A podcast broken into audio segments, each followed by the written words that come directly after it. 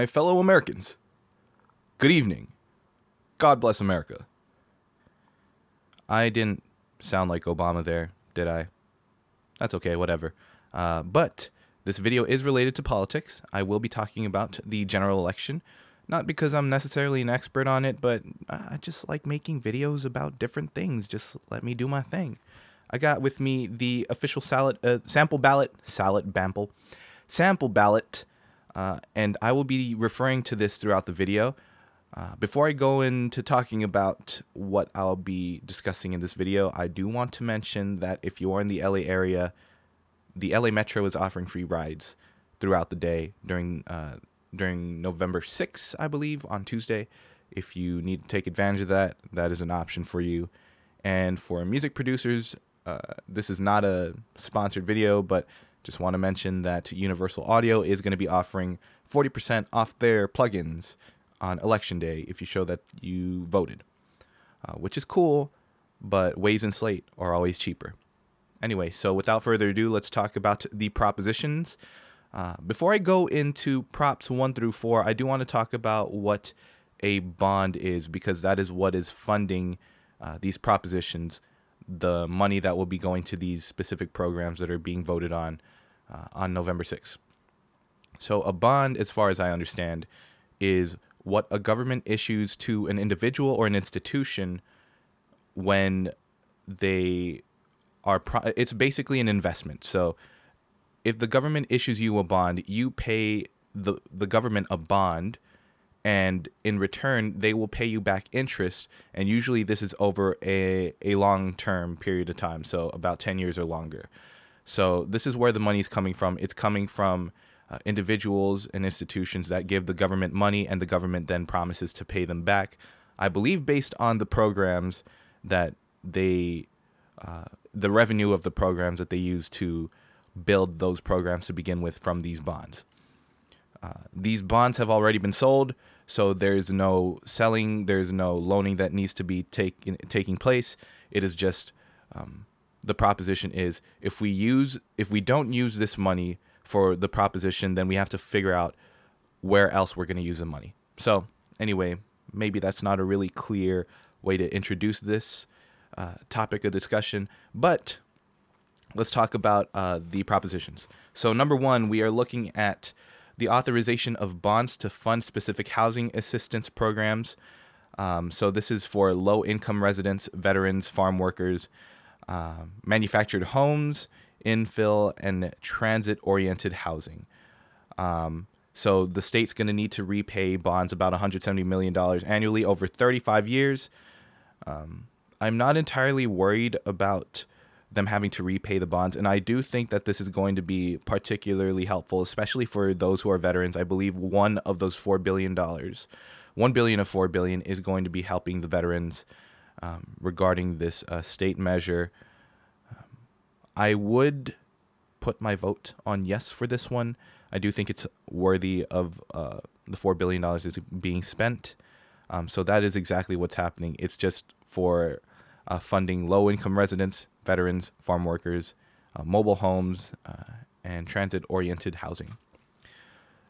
Proposition number two it authorizes bonds to fund existing housing programs for those with mental illness mental health is one issue that is not talked about uh, often enough, and I believe it is the root of a lot of problems that goes on um, in our society. Anyway, so I do think that when we are funding, I believe it is two billion dollars in bonds. Um, we're looking at a fiscal a fiscal impact of having to repay 140 million dollars uh, per year. Uh, doesn't say the amount of time that it'll take for the state to repay that back, um, but we're funding um, we're funding the assistance of mental illness uh, with two billion dollars in in bonds. Um, the first two propositions, I believe, have absolutely no opposition uh, in terms of campaigning. There may be people that oppose it, but there's no serious campaigning for opposing these measures. So I do think that these are definitely going to be passing. Um, during election day. Number three, we are looking at bonds to fund projects for water supplies. Basically, it is um, 8.9 billion dollars going to helping the water infrastructure here in the in the state of California makes sense. We've been going through a drought. Uh, I'm not entirely sure that we necessarily need 8.9 billion, but I do think that it will help um, anyway to have uh, water infrastructure improved um, here in the state. We're averaging uh, to repay the bonds of 430 million dollars per year over 40 years, so the state's gonna have to be paying that back. Um, local government savings for water related projects likely averaging a couple hundred million dollars annually over the next few decades. Um, so I do think we're looking at a pretty good, pretty good proposition here. It's not just for water infrastructure. We're looking at uh, fish, wildlife, um, and that is also included in this proposition. I would go ahead and uh, it has my vote. Uh, yes. Number four, we're looking at bonds authorizing. We're looking at authorizing bonds to fund uh, uh, children's hospitals. Cool. So interestingly, uh, we're looking at 13 children's hospitals, I believe eight nonprofits, and five uh, children's hospitals from the UC system, in which uh, 153 million each will be issued to the nonprofits and 54 mil- I can't remember the exact number but 54 million I believe then goes to the each UC children's hospitals. Um, it is a total of 1.5 billion dollars that are being issued to these hospitals. And essentially if these children hospitals don't get the funding that they uh, are hoping to get from these uh, from the state measure then you're looking at having to source their um, funds from other places, especially for nonprofits. I think a lot of it's going to be from donations, uh, goodwill uh, of the people. Anyway, not the thrift store, just the goodwill of the people to help fund that. Um, we're looking at the fiscal impact of having to pay $80 million annually over the next 35 years. So, in in uh, comparison to the other propositions here, this is the least amount that is being asked for out of all of them. Um, I'm not entirely sure what the hospitals will be using the money for. Um, so that is kind of one of the admissions that I have. But uh, I would go ahead and also say yes to that. So numbers one through four, I am for funding. Uh, I am for more government funding. Sure, it. I'm not entirely sure that this is necessarily a bad thing either because we're not in. We're not using uh, we're just how do I say this? The issue is not that we are going to run out of money for other programs. It is that there uh, it's just whatever we have in the current pool of money that we have, we're allocating it to these different uh, programs, and we're not we're not increasing taxes. We're not selling any more bonds. We're not getting into more debt. So it's whatever we already have currently in the pool of money that we've got. So that's propositions one through four. Number five, I hated reading this one, uh, and this one totally doesn't relate to me, but whatever, I'm going to go over it. Uh, so this change it, it changes requirements for certain property owners, specifically those that are 55 and older, or those who are disabled, to transfer their property tax base to replacement property. So let me try and explain it how I understand it. Proposition 5 is basically saying that if you bought a house at the value of $100,000 and it has a 1% property tax or whatever, something like that, you have to pay $1,000 um, per, I believe, month. I don't, I don't even know, but you're paying 1% on that piece of property um, for that house, right? And when you move, when you generally when you move to a new property, what happens is you are forced to then pay uh, so let's say you move from a $100,000 piece of property, you've owned that for 20 years, whatever. And then now you want to move out to a piece of property that has uh, that's worth $500,000. Um, you are now going to have to pay whatever the tax rate on that house is. Let's say that it's 2%. Now you have to pay $10,000 uh, on that uh, piece of property. What this um, what this proposition is saying is that for anybody that is 55 or older, or for anyone that is disabled that qualifies for this will not have to follow that, will not have to uh, pay the property tax rate of the more expensive property should they decide to within the state move and they can keep the tax rate that they currently had with the old piece of property. Um, the issue, though, is that schools and local governments are going to lose approximately $100 million annually. Um, uh, wait, in annual property taxes early on, and it's projected to grow to about $1 billion per year. Um, so this affects a very small, a very small, I guess, um, percentage of the population. Not many people are homeowners at 55 and older, but I believe that a large percentage of voters are going to be of that demographic.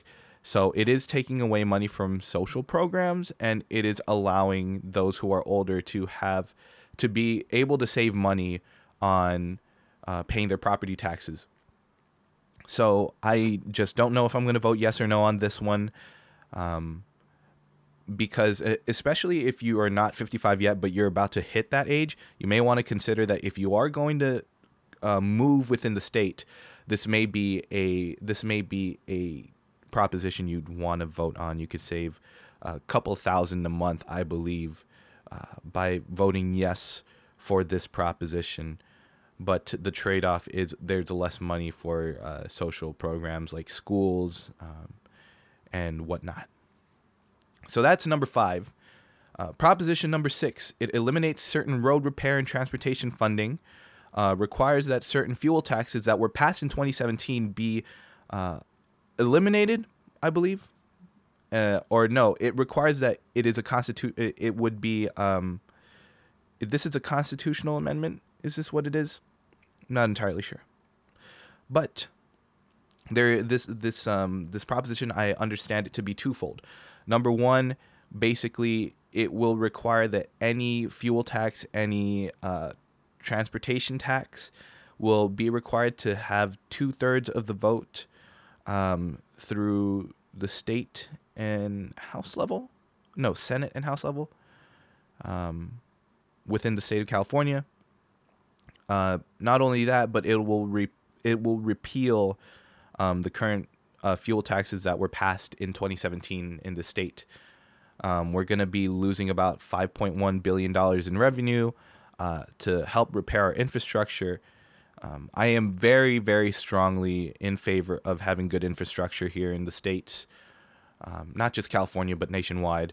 So I'm definitely not for this. I do think that it is okay to pay a little bit more taxes if that means that our roads and highways um, have more uh, funding to go through being rebuilt and being improved. So I would say no on Proposition 6.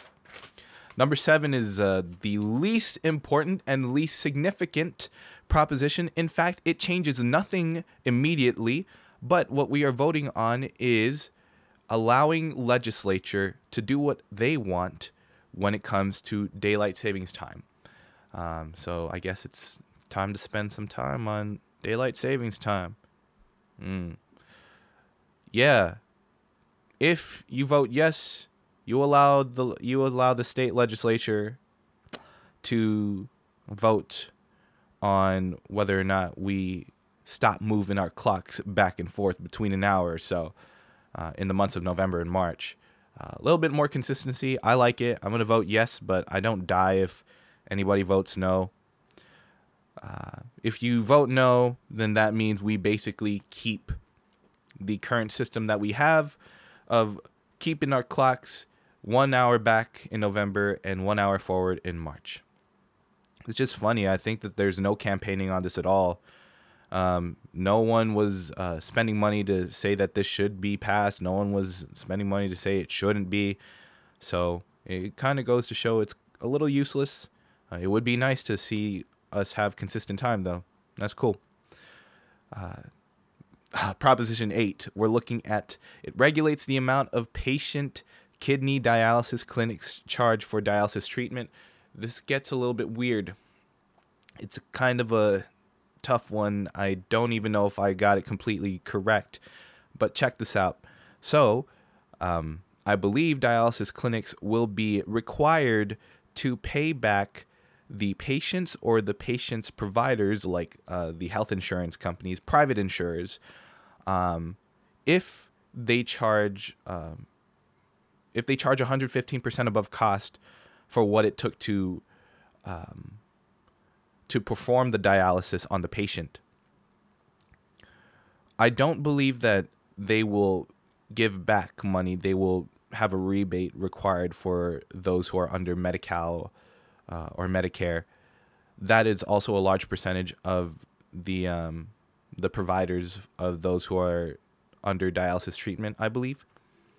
Um, and there are I, there are a few dialysis clinics around. I think there are about maybe four major ones. Two of the the top two are for profit. Um, so it's I'm not entirely sure. I know that there's a lot of funding going into the opposition for this, and I assume that they have to be from the clinics. Um, I believe it is 18 million dollars uh, campaigning to uh, to support this proposition, and then 111 million campaigning to vote no on this uh, proposition. I lean more towards yes. I'm not sure that the clinics are necessarily struggling to um, perform dialysis on their patients, but I would vote yes more confidently so if a majority of the patients are paying out of pocket. The thing is, I believe most of them are paying from their insurance providers, and the insurance providers are actually the ones that get the rebate, not the patients, if I understand it correctly. But this is Proposition 8. Not 100% sure on that. Proposition 9, uh, we are actually not voting on this one, but it was when California was supposed to be divided into three states. I like California being one state. So I don't think we need to go over that one. Proposition 10 expands local government's authorities to enact rent control on residential property. Uh, cool. This one is uh, also an interesting one. Um, there's definitely a lot more funding saying that there should be no, that this shouldn't be the requirement. This shouldn't be the case. Um, but this is not saying that this proposition is not saying that rent control is going to be enacted. All it's saying is that local governments now will be able to decide on whether or not the rent contr- uh, there should be rent control uh, for the municipalities around. Um, now it gets tricky because you're looking at um, there are two different kinds of renters out there. There are those that make a lot of money by price gouging people, but there are also those who are sort of like mom and pop st- uh, shop owners so they're not necessarily making a lot of money off of it, but this is their way of making a little bit extra by renting out to people. Um, because uh, real estate is truly one of the few ways to make passive income. But they also have to pay for repairs, they also have to pay for uh, utilities. I believe that's the case. It is not easy to be uh, somebody that owns owns property. Um, from the renter's perspective, of course, this is a total. This is totally going to make sense. Of course, you would want to uh, enact rent control, but for the property owners, it is uh, much more difficult for them to deal with uh, having rent control, especially when when you consider the fact that it costs a lot to maintain um, these pieces of property. So, my take is that I think it is in the right step to say yes we should have rent control, but also take into account there should be more rent control, maybe for those that make more and those that don't. So it makes sense for it to be operating under a sort of bracket style. So those that the the homeowners that make zero to I don't know two hundred thousand. This is hypothetical. I'm not saying that this is going to be accurate, but zero to two hundred thousand dollars a year on their property should uh, be limited to X amount of rent control, and then 200 to 500,000 is limited to this amount, and anyone making 500,000 to a million, this amount, and a million over this amount. So the rent control would get more strict as you progressively make more uh, money from uh, those that you rent uh, that you rent to.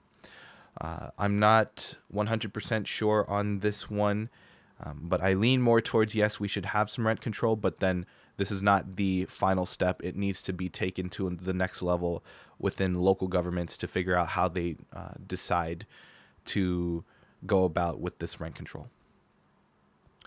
Number 11, it requires the private sector emergency ambulance employees to remain on call during work breaks.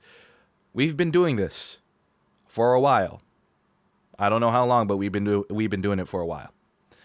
But they put this on the ballot again just to give people the opportunity to say, you know what? Maybe they shouldn't be required to uh, perform, I guess, in emergency situations while they're on lunch or while they're on break.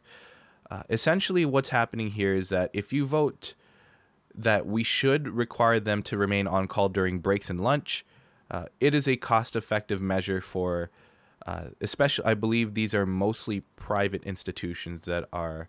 Um, uh, it's it's the private sector ambulance employees that we're talking about here. Um, and then if you vote no, then the ambulance um, the ambulance employees then get to take their breaks and lunches, but then they would have to hire more people. So it's basically kind of a cost effective or cost saving measure for those uh, who are in the private sector uh, I don't think this one is. I think not that I don't think. I believe this one is gonna uh, is gonna pass. Uh, even though it's been going on for a while, I think we're just gonna continue doing the same thing. Uh, there's been absolutely no opposition as far as I've been concerned, um, and I don't know why it was put on the ballot.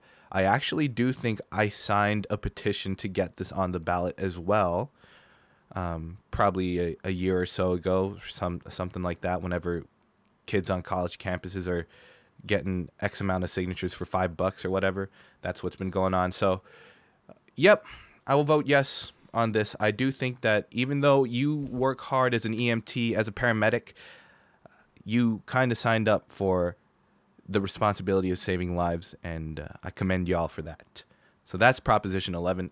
And the last one, we're looking at number 12. This is an animal cruelty uh, proposition where you're looking to uh, establish new minimum space requirements uh, for confining certain farm animals.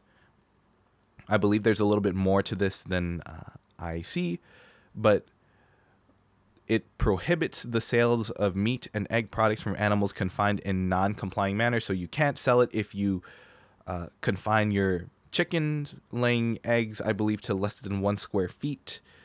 Um, and I think eventually by 2022, uh, the uh, chickens will be free roaming. I'm sure that there are more details to this, but the chicken has been the one that I've been paying attention to the most on this one. Uh, it's it's kind of difficult for me to say no to this one because I think even though it comes at the cost of uh, the farmers and they are stuffing a lot of animals uh, within the space that they're given, um, it is a health benefit and also at the same time it is going to be less stressful for the animals that are in turn producing the food that we need to consume. So uh, minimum space requirements less less space or less um, less profit i believe for the farmers. Um, but that would be sort of something that we need uh, in order to have uh, i guess better food or better meat. Though it's not entirely a drastic change. It is a step in the right direction. Um, something that these ballot measures seem to have a common theme of just taking a step in the dire- in the right direction. So these are my comments on the ballot measures.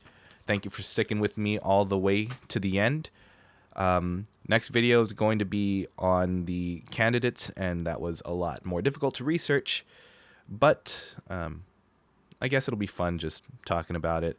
Let me know in the comments what you think. If I'm objectively wrong on any of them, uh, don't spark a political war in the comment section, please. But um, thank you for watching. Thank you for listening. And I'll talk to you guys in the next video.